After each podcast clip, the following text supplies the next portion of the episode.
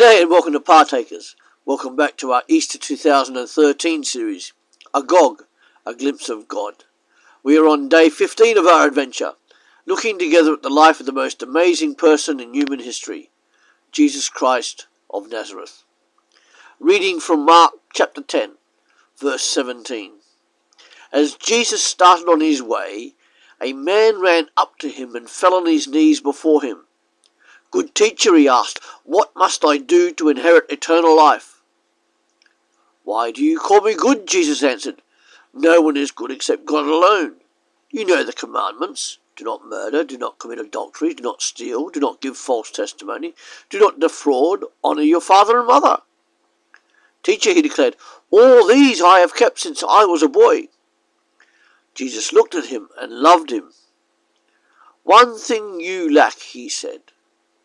"Go sell everything you have and give it to the poor, and you will have treasure in heaven. Then come follow me." At this the man's face fell. He went away sad because he had great wealth. Jesus looked around and said to his disciples, "How hard it is for the rich to enter the kingdom of God." The disciples were even more amazed and said to each other, "Well, who can be saved?" Jesus looked at them and said, "With man this is impossible, but not with God. All things are possible with God." Then Peter spoke up, "We have left everything to follow you." "Truly I tell you," Jesus replied, "no one who has left home or brothers or sisters or mother or father or children or fields for me and the gospel will fail to receive 100 times as much in this present age.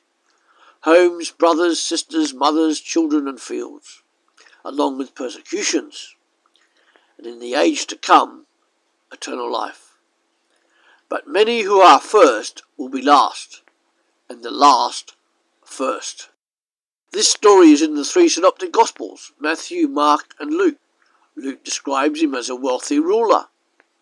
Matthew describes him as a young man. In Mark's account, as we read, he's simply a man. Put together, that makes him a rich young ruler. He runs up to Jesus, falls on his knees before him. He wants eternal life, and he wants it now. When this man calls Jesus a good teacher, Jesus responds, "No one is good except God alone." This young man was also thinking that he was good, and that to have eternal life, he had to continue to be and to do good. Hence his question. He wanted to make sure of it. Now, Jesus could have been correcting the young man, but more likely Jesus was asking, "Do you know what you are saying and how close to the truth about me you are?" Jesus goes on to list some of the 10 Commandments. The young man assured Jesus that he had kept each of them faithfully in his pursuit of eternal life, yet he was lacking that he was assured of eternal life. But a problem was that the law had to be kept perfectly, and he had not kept it perfectly. He had not fulfilled the first commandment, "You shall have no other gods but me."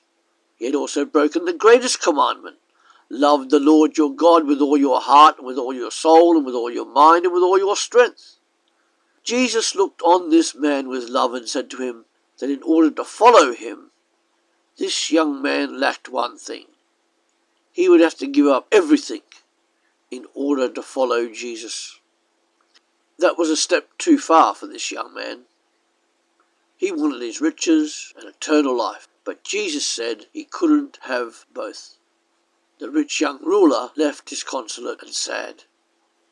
As far as we know, he remains the only man who left Jesus' presence full of sorrow, and that was due to putting his trust in his riches and wealth alone. Now, riches are not necessarily wrong, but they do make trusting fully in God difficult. The rich young ruler had hoped to have his riches as well as eternal life, but the price to have that eternal life was too much for him to pay. The disciples then asked the most obvious question, "If not this man, then who can be saved and have eternal life?" Jesus replied that it was impossible for any person to gain eternal life in their own power and strength, but with God it is possible, because this eternal life is a gift offered, not a gift earned. Jesus says, as my followers, you will gain eternal life and you will become members of a new family. Persecutions will come if you follow me, says Jesus. But it will all be worth it, I promise, he says. If you want to be great in my kingdom, says Jesus, seek only me as your Saviour and your God. Put me first over everything. Alas, that was all too much for that rich young ruler. Is it too much for you in the 21st century? Who do you say this Jesus is? And furthermore, what are you going to do with this Jesus? And let him do to you and for you and with you? Are you born again? Are you trusting in Jesus alone for your salvation, or do you have riches or family or somebody else who is stopping you of inheriting that eternal life? It's not too late. Today can be the day of your salvation. Come back tomorrow for day 16 of our series AGOG, as we continue to look together at that most extraordinary man, Jesus Christ, through the gospel accounts. We will see together Jesus Christ exhibiting great compassion. See you soon at Partakers.